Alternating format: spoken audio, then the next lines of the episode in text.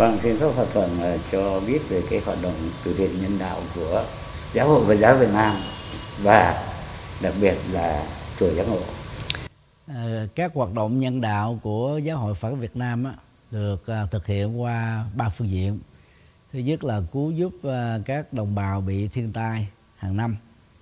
À, thứ hai đó là các hoạt động cho người già, trẻ em, người cơ nhở, người khuyết tật và các bệnh nhân S, À, SIDA và thứ ba đó là một số hoạt động à, hướng nghiệp nhằm giúp cho đồng bào đó có thể tự lập à, vươn lên trong cuộc sống để trở thành là người hữu ích trong đời. Riêng chùa giác ngộ trong suốt mấy thập niên qua đó thì nhấn mạnh đến thứ nhất đó, là các hoạt động mở rộng hiểu biết cho sinh viên nghèo hiếu học cho các tăng ni du học ở nước ngoài. Thứ hai đó là các hoạt động nhân đạo qua việc cứu giúp à, các thiên tai. Ờ, thứ ba đó là mở rộng à, sự hiểu biết bằng cách ấn tống kinh sách à, giúp cho bà con nó không còn mê tín dị đoan. À, hàng năm á, có thể ấn tống lên tới từ 500 ngàn quyển cho đến à, một triệu bản. Thì ngoài ra thì à, riêng năm 2020 và 2021 do tác động tiêu cực của Covid-19 đó, thì chùa Giác Ngộ à, là một trong những ngôi chùa đi đầu à, về việc à, tuyển tình viên Phật giáo hàng trăm người tham gia các bệnh viện giải chiến đóng góp gạo nông sản hơn 1.500 tấn rồi máy thở xâm nhập cao máy hỗ trợ nhịp tim và nhiều trang thiết bị y tế khác nhằm góp phần làm giảm thiểu sự lây lan của Covid-19 và lỡ bị lây nhiễm thì không bị trở nặng lỡ trở nặng thì không có bị tử vong thì các hoạt động này à, chủ yếu là ứng dụng lời Phật dạy qua học thuyết từ bi nhằm à, góp phần làm vơi đi nỗi khổ niềm đau của à, con người và đặc biệt là đồng bào Việt Nam thân yêu. Dạ. Thưa thưa hòa thượng có thể nói một số cái số liệu cụ thể trong các cái lĩnh vực vừa qua. À, về à, hoạt động à, à, thiện nguyện đó thì mỗi năm chùa giác ngộ à, thực hiện à, trung bình là 40 cho đến là 60 tỷ. À, thực ra thì cái con số đó tưởng như là nhiều nhưng mà so với nỗi mất mát của à, người dân á thì giống như là từng giọt nước thả vào sa mạc á, à, đều bốc khói nghĩa là không thấm vào đâu. À,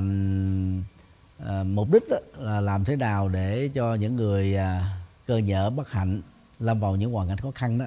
không cảm thấy đơn độc một mình vẫn còn có những người hiểu cảm thông nâng đỡ tinh thần đồng hành với mình. Để um, họ được lên chưa có tinh thần ở một phương diện lạc quan tích cực. Do đó thì họ có thể vượt qua được uh, những trở ngại và có thể tự tồn tại một cách hạnh phúc và bình an.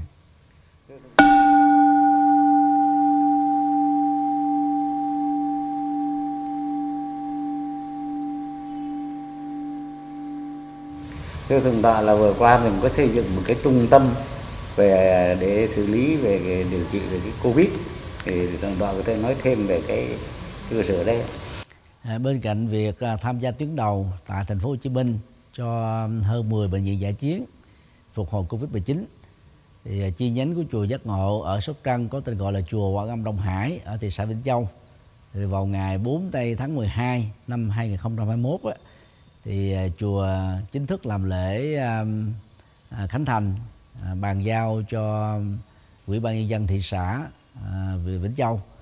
Và ngày à, 9 tháng 12 năm 2021 thì đưa vào à, chùa để cách ly điều trị đó đợt đầu tiên là 150 người. Và có thể trong một vài ngày tới số lượng các bệnh nhân à, Covid-19 sẽ tiếp tục được đưa vào vì công suất của cái tòa nhà Tân Xá làm khu điều trị Covid đó, có sức chứa 200 50 người với các tiện ích đầy đủ phòng vệ sinh phòng tắm à, phòng phơi ở trong từng phòng ở. Thì tòa nhà này nó gồm có một trệt ba lầu và một tầng áp mái. Mỗi một à, sàn đó thì có 8 phòng. Mỗi một phòng á, à, có những tiện ích và một sàn là có trung bình là 425 mét vuông. À, chùa cung ứng hết tất cả các cái trang thiết bị y tế à, nấu ăn và à, sở y tế của tỉnh sóc trăng nó chủ yếu là cung cấp các bác sĩ còn các tình nguyện viên và các mảng còn lại thì đều do chùa à, trợ giúp. Bằng cách này thế thì à, chúng tôi tin rằng à, tỉnh à, Sóc Trăng một trong những tỉnh nghèo của đồng bằng sông Cửu Long sẽ có thể à, bớt đi những cái gánh nặng và có thể giúp cho bà con à, giảm lo lắng bớt căng thẳng.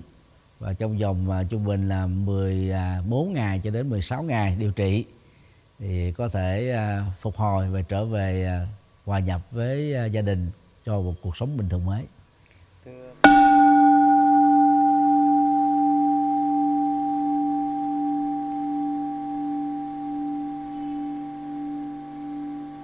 Từ ngày 22 tháng 7 năm 2021 dưới sự lãnh đạo của Giáo hội Phật giáo Việt Nam đã có 30 À, đại đức từ à, miền Bắc đến à, phục vụ bệnh viện giải chiến tại thành phố Hồ Chí Minh. Và riêng tại thành phố Hồ Chí Minh đó, thì có hơn 60 tăng ni tham gia cho hoạt động này. Và hiện nay đó thì vẫn còn hơn 10 tăng ni đang phục vụ tại bệnh viện phục hồi Covid-19 như vậy tổng cộng là chúng ta có hơn 90 tăng ni và hơn 100 Phật tử đã tham gia phục vụ tiến đầu tại các bệnh viện giải chiến thì à, mục đích đó, các nhà sư à, cởi áo cà sa mặc áo lưu là nhằm giúp cho các bệnh nhân trong quá trình à, trực tiếp phục vụ họ à, bớt đi sự lo lắng về cái chết những cái căng thẳng về cô đơn những cái áp lực về tâm lý. Nhờ đó họ có thể vững tin sớm phục hồi và trở về lại gia đình để sinh hoạt như là trước đây.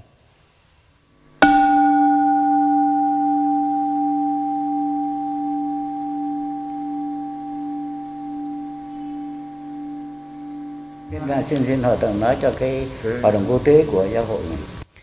À, tôi tham gia vào à, ban à, Phật giáo quốc tế từ năm 2002